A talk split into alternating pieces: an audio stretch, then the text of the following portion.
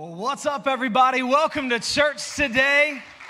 Come on, aren't you glad that you decided to gather with us today? Man, I'm so glad that you are here, whether you are here at Newark or all of our Hockessin family. Man, we love you guys. We're so glad that you're here. Newark, help me welcome our Hockessin family here today. Come on, we love you. And then our J Fam gathering online. Guys, we're glad that you tuned in wherever you are. Glad that you get to be along for the ride today.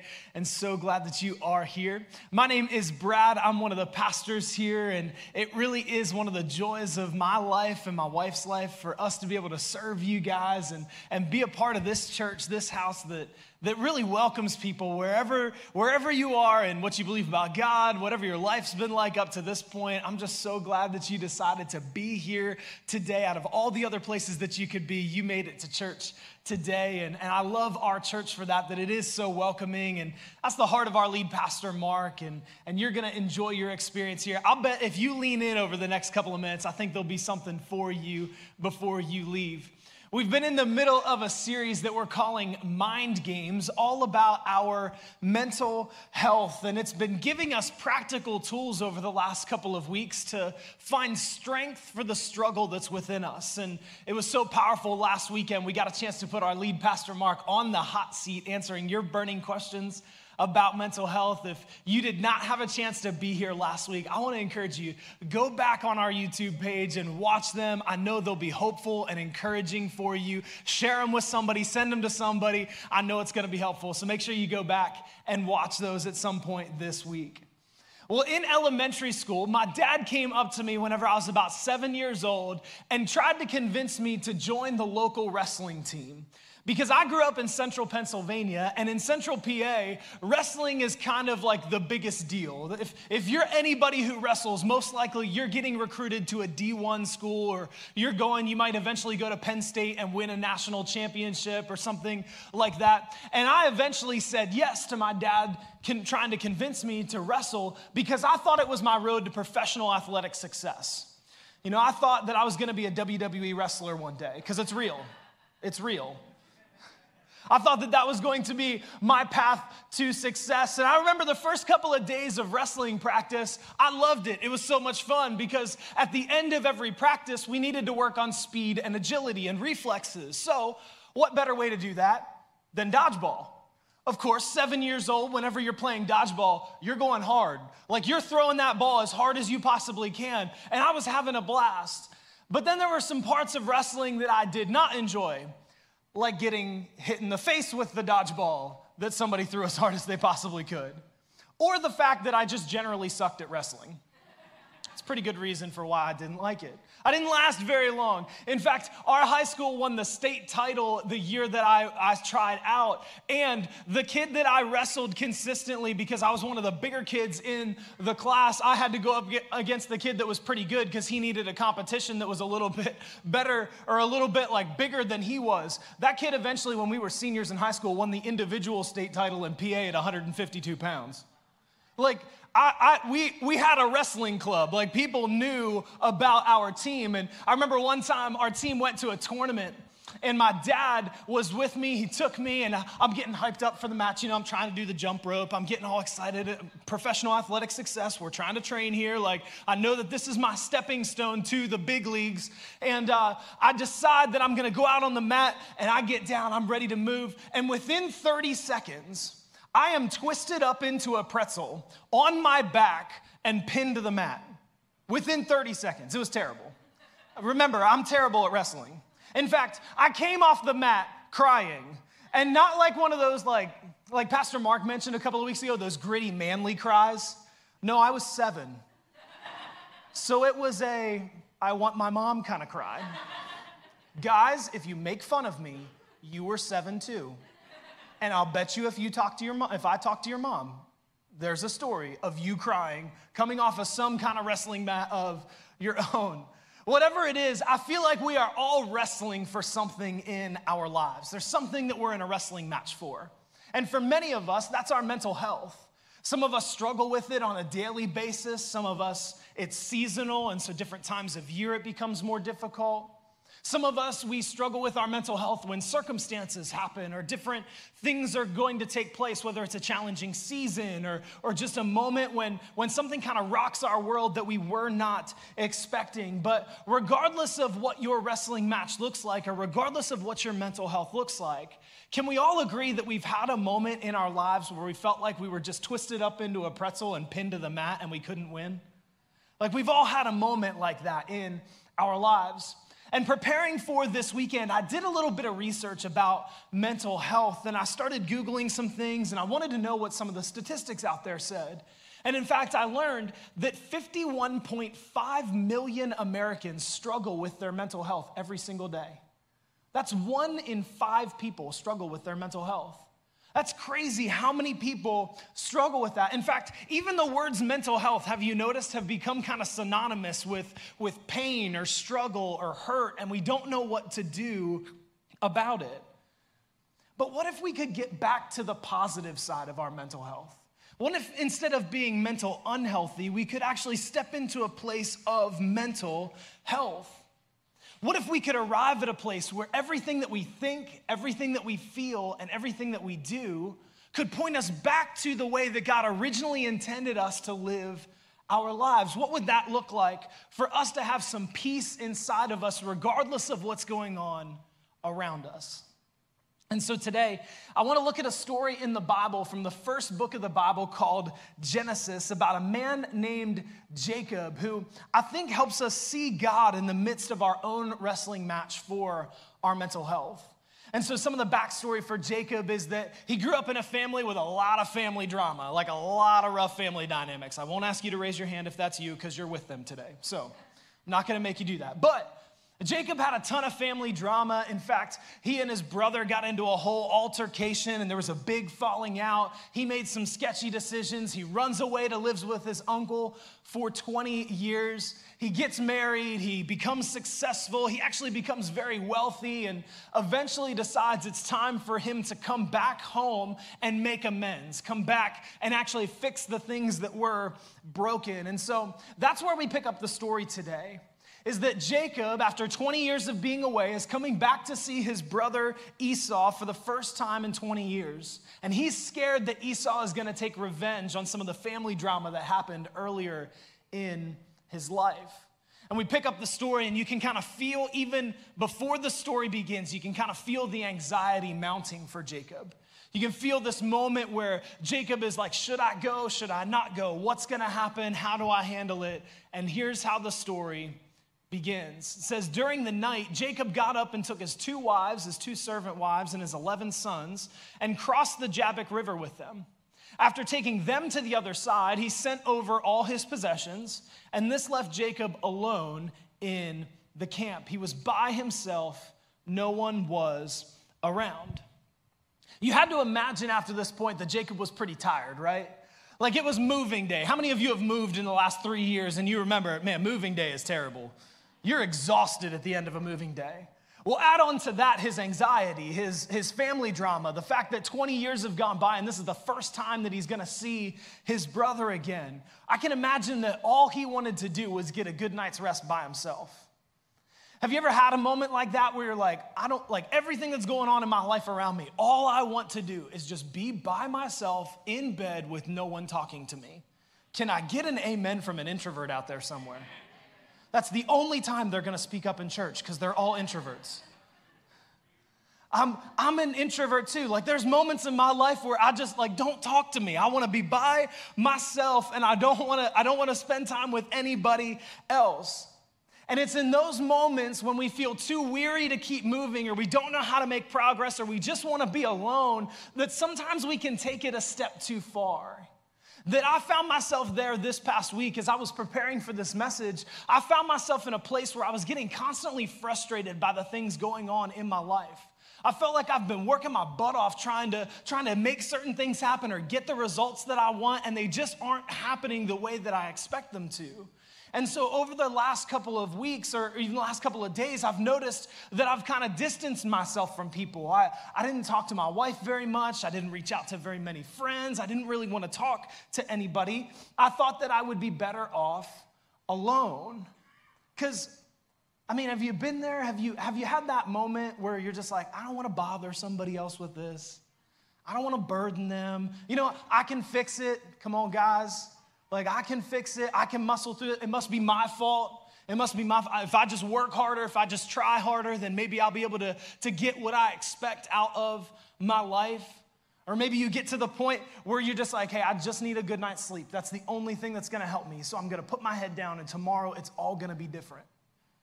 Well, I'm sure all of those things went through Jacob's mind. And here's what happens next in his story. It says the man came and wrestled with him until the dawn began to break. When the man saw that he would not win the match, he touched Jacob's hip and wrenched it out of its socket. Can we just all agree that's a cheap shot? cheap shot.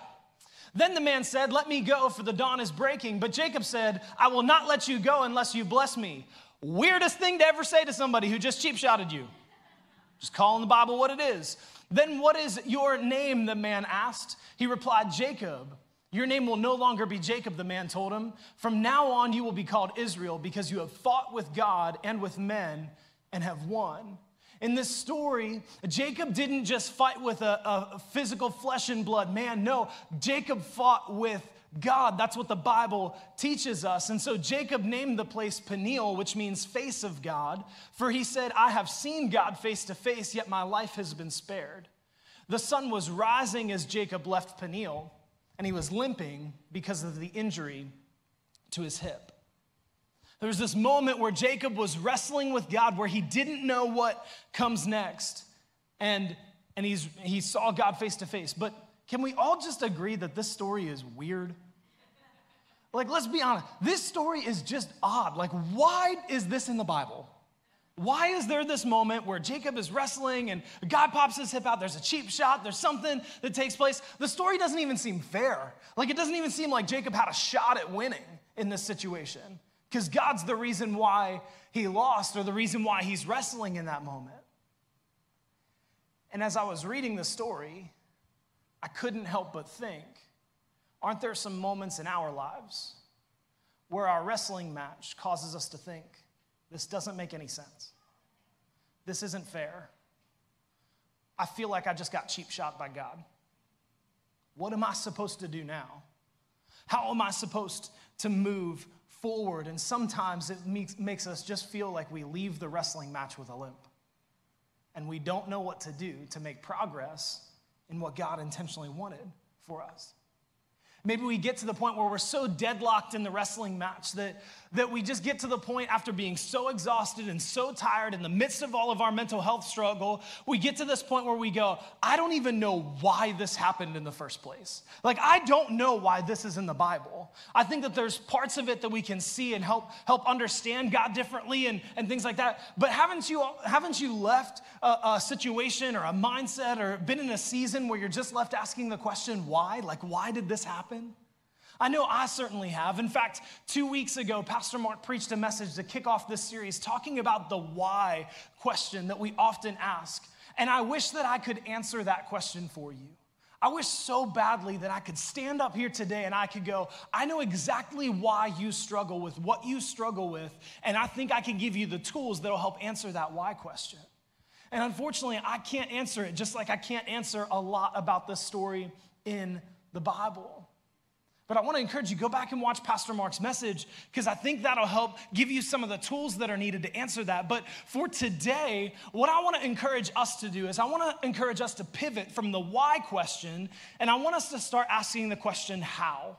How do we move forward, even in the midst of a mental health struggle with where our anxiety is elevated or our depression seems to be getting the best of us or our addiction seems to be rearing its ugly head? Like, whatever it is, that's the moment where we should be asking the question how? How do I move forward? How do I navigate this struggle? What do I do to put one foot in front of the other and take next steps? In fact, I want to show you what I'm learning after reading this passage about the right way to wrestle the right way to wrestle. Because in the story, Jacob makes a critical mistake. He leaves himself alone. No family, no friends, no support system. They're all on the other side of the river. Jacob is alone. And I don't know about you, but too often in my life, do I leave myself alone? Where I don't have somebody that's in my corner, that knows what I'm going through, that I'm willing to tell what's going on in my life, what's really going on, not just kind of the surface level, oh, I'm busy, but the real things that are going on.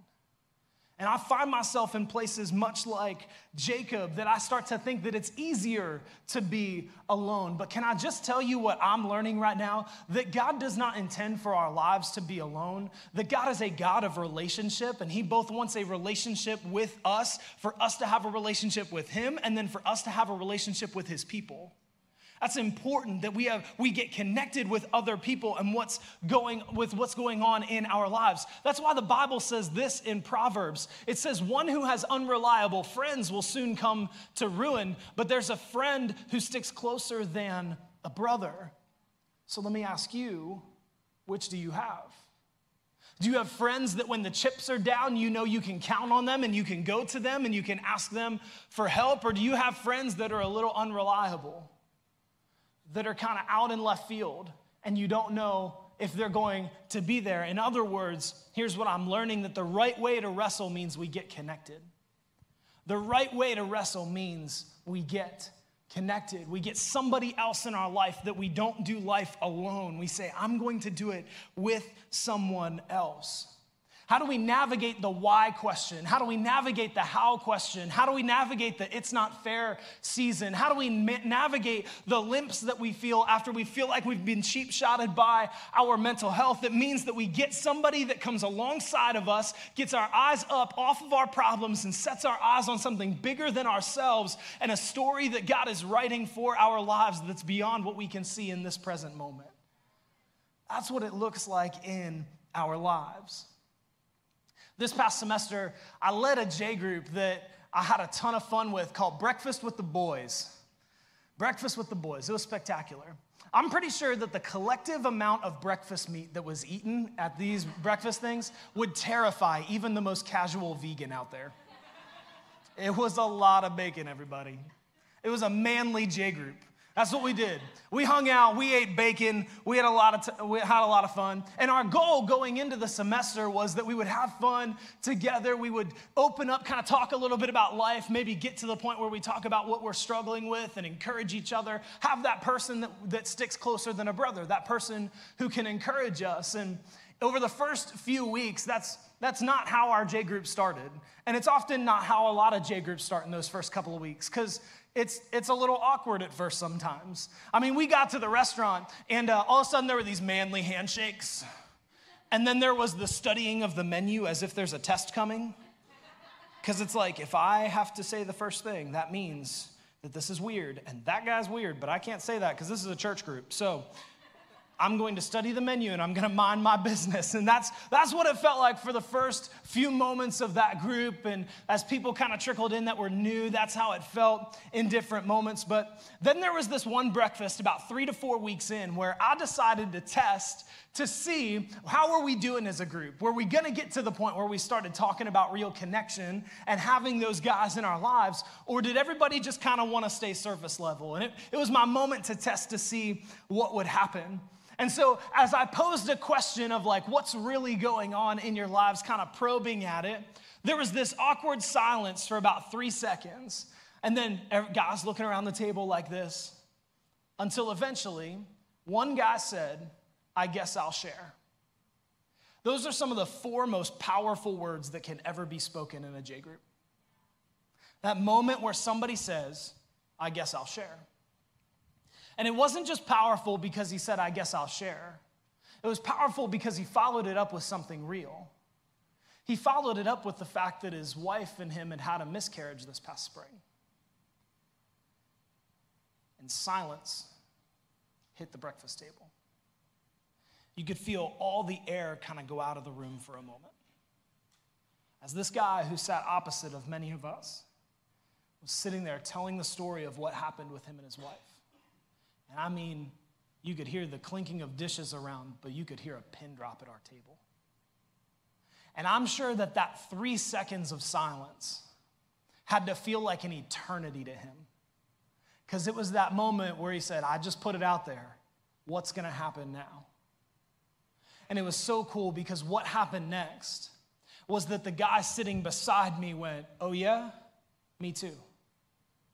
And somebody sitting across the table went, Hey, my wife and I struggled with something similar last year.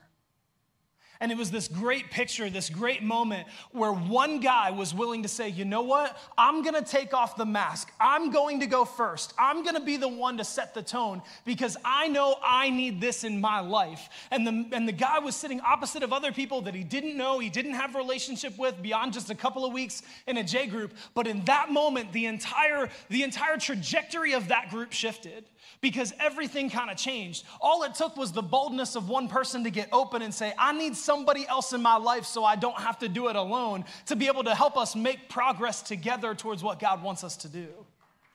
That's what it took. And so I texted him this week and I, I, said, Hey, can I share your story? Can I share what, what happened in our J group? And I, I just have to share with you what he texted me back. He said, we have definitely struggled with doubt, loss of hope, and a lot of heartache over that situation. And being in community with other believers and talking it out with people that love and care about us helped us tremendously with trusting in God that His plan for us is perfect and knowing that He will allow us to be parents in His time. What an amazing text message. What an amazing story that He decided, I'm not going to go through this struggle alone. And even, even more, I'm not just going to expect my wife to be the only person who's going to struggle with this with me. I'm going to get some other people, I'm going to get some other guys in my life that I need to be able to walk through this season of my life, to see God the way that He sees me, to see my circumstances the way that God is writing my story, and to know that I can come out the other side of these mental health struggles in ways that are beyond what I can understand in this current moment. What if you made a decision right now that you are not going to struggle with whether or not to tell somebody? You could instead divert all of that energy that you've been putting into do I tell someone? Do I not tell someone? Do I tell someone? Do I not tell someone? Do you divert all that energy into actually facing the struggle that you've been having in your mental health? What would that look like if you decided, hey, instead of struggling with two things, I'm just gonna struggle with one. I'm gonna struggle with my mental health and I'm gonna struggle well. I'm gonna get the tools that I need. I'm gonna make sure that people are in my life, but I'm no longer gonna ask the question, should I tell someone about it? What if you made the decision right here today? The right way to wrestle means we get connected, so I'm gonna tell someone. Then you can divert all of that energy into a different location. All of that energy somewhere else because the right way to wrestle means we get connected. We get connected. And J groups kick off this week, which means that it's the perfect opportunity for a fresh start for you, for a chance for you to start over, for you to begin some of those relationships. Your life might not be different starting next week. It might not even be different three to four weeks in. But I'll bet if you are willing to say, I guess I'll share and go first, someone else might come alongside of you and go, Oh, me too. And you'll have somebody that you can rely on. It can change the game in your mental health. And let me ask you this. And this was a challenging question for me as I prepped for this weekend. What's the alternative?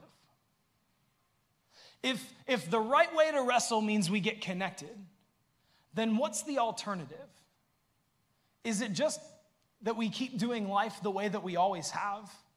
Not telling the same people, not opening up, struggling with the same things that we have, letting anxiety or depression or addiction or an eating disorder control our lives?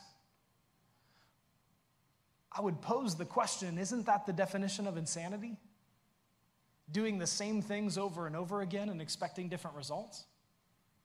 What would it look like if we made some decisions right here today that we were going to get honest and open with someone else and we were going to be able to trust them to, to come alongside of us, to be connected with us, and to point us back towards what God wants for our lives?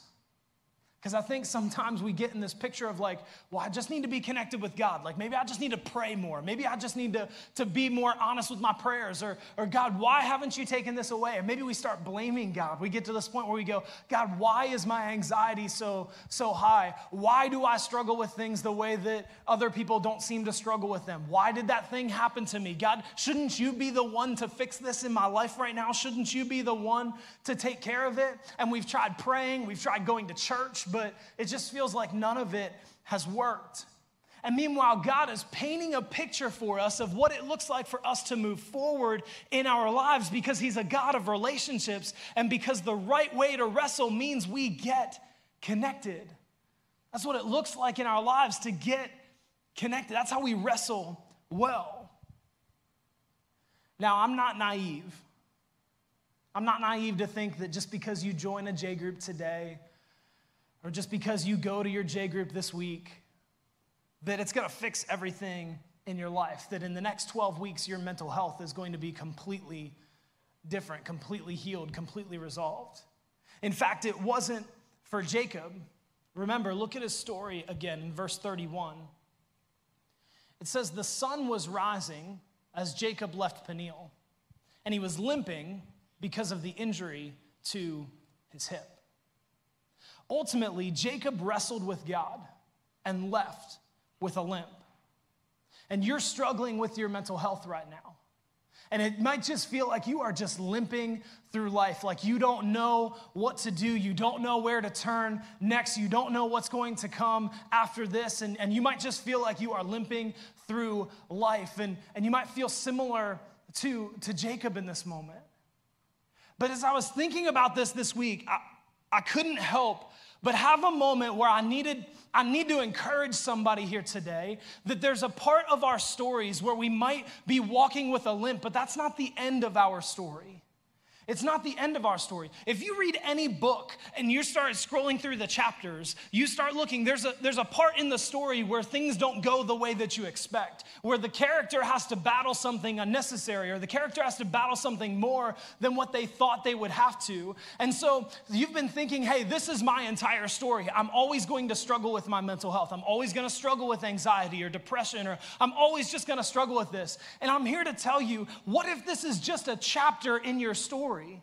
This isn't on the back cover when you read the story about your life that God is saying, oh, this is what the entire book, the entire story is about. No, this is just a chapter in the story, and God has more for you than you can't see right now. In fact, it's true for Jacob. If you look at Jacob's story, Jacob was the forefather of some of the most important and influential Christians of all time. In fact, Jesus can trace his lineage back to Jacob. So if God can use Jacob's limp to write Jesus' story, what can he do with yours? What can he do with yours? Yes, you may be hurt. Yes, you may struggle. Yes, there may be something that you have to struggle with more than somebody else does. And I don't know how to answer the why question, but I do know how to answer, in part, the how question. How we move forward into the rest of the story that God has for us. It means that we get connected. We wrestle with someone else. We have somebody come in our corner and coach us and say, Don't do that anymore. See this differently. God wants you to know this. And God takes all those parts of our stories, He takes the chapters which are really good and the chapters chapters that are really bad. And Paul says in Romans that God works all things together for the good of those who love him and are called according to his purpose. So God is writing your story, and the end of it is good. Because if you believe in Jesus, what's the worst that could happen? You go to heaven. Why not bring a little bit of heaven to earth with you right now? Means that if God is in heaven and God is a God of relationships, then the way you access a little bit of heaven on earth right now is you bring relationships, you bring that relational mindset to your life. And you tap into something that God has always intended for you, always intended. There's a moment that as I look back on that time when I was wrestling in elementary school, I, I couldn't figure out why I was so bad. Because I was always bigger than every other kid. I was stronger than a lot of other kids. I wasn't quite as fast, but I felt like I could make up for it. And yet, I just, I always felt like I was twisted up in that pretzel on the mat, pinned down. I don't know what to do. And as I reflected on that, preparing for this message, I had a moment where something hit me, where I understood that season a little differently. I think that part of why I struggled so much is because I was always playing defense while I was wrestling. I was always trying to just not end up twisted up into a pretzel. I was always trying to just keep the other person at bay. I never attacked. I never went at the other person. I never tried to get them on their back. I never tried to wrestle them to the ground. And I think too many of us have been playing defense with our mental health. We've been stepping back, going, God, will you fix this? I'm just not going to get hurt anymore. I'm going to manage my energy. I'm going to manage my emotions. I'm going to keep other people at bay. I'm just going to play defense. But that's not what God is trying to tell us today. God's trying to tell us step up into an offensive game in your mental health. It requires that you get connected, it requires that you open up, it requires that you put yourself in some environments that help you grow and take next steps. Defense never puts points on the board in wrestling, offense does. So if you want to win the match for your mental health, think offensively because the right way to wrestle means we get connected. That's an offensive move in our mental health. That's how we win and take next steps. If you're here today and you say, man, I needed that encouragement today. I need, I needed, I need some of those people in my life. Would you raise your hand? Let me take a moment and pray for you. Come on, in Hockessin, raise your hands right now. If you're online, let us know. Let me pray for you. Open your heart up big to God. Father, we love you. God, we're so thankful for the opportunity to gather today and be in your presence. And God, I don't I don't know how to answer the why question for so many people that are, that are struggling with their mental health. But God, I pray right now that you would that you would bring some people into our lives, provide opportunities for us to say yes, put us on the offense for our mental health by getting us connected with other people. God, I pray for people to walk out of this room, to walk out of Hockessin, and sign up for a group before they get in their car.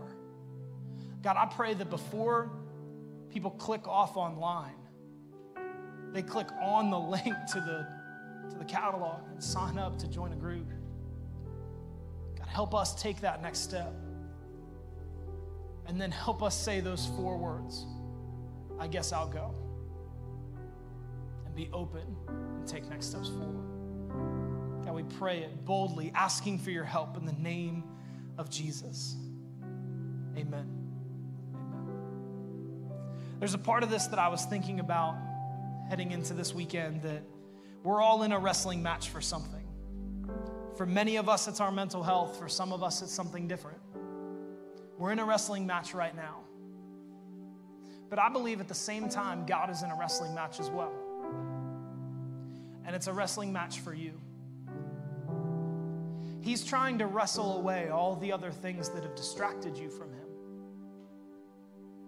all the things that have gotten in the way or the church hurt that you've experienced or the questions that you have that you just don't know the answers to. But there's been a moment over the last couple of minutes where you've sensed God wants my attention. And I'm here to tell you, He wants more than just your attention, He wants your life. And the result of that, when we put our faith in Jesus, what that means is that our sometimes the story, the chapters of our book that's being written right now still have some struggle in them. But we know that the back cover of the book says we go to heaven. And we get to spend eternity with our Savior. And so if you're ready today to take that next step, if you're ready to put your faith in Jesus for real, I want to encourage you to pray with me right now. Come on, wherever you are, would you open your heart up to God one more time? This is someone's moment. This is someone's chance that they're putting their faith in Jesus and their life is going to change today. So, if you've already put your faith in Jesus, I want you to pray for those people right now. And if you're not yet a follower of Jesus and this is your moment, I want you to pray after me. Just say, Jesus, I believe in you I believe that you died for me and made me right with God. Write the rest of my story, but include yourself in it because you're now the leader of my life. Forgive me and save me today. And if that's you, if you just prayed that prayer while everyone else is still focused on God right now, if you prayed it for the very first time, would you raise your hand? Would you raise your hand and say, I, I put my faith in Jesus today? Come on, Hockessin, raise your hand. If you're online, let us know. Type faith into the comments right now. And then, Journey, can we celebrate people who are going to heaven? Come on, our family just got bigger. Let's celebrate.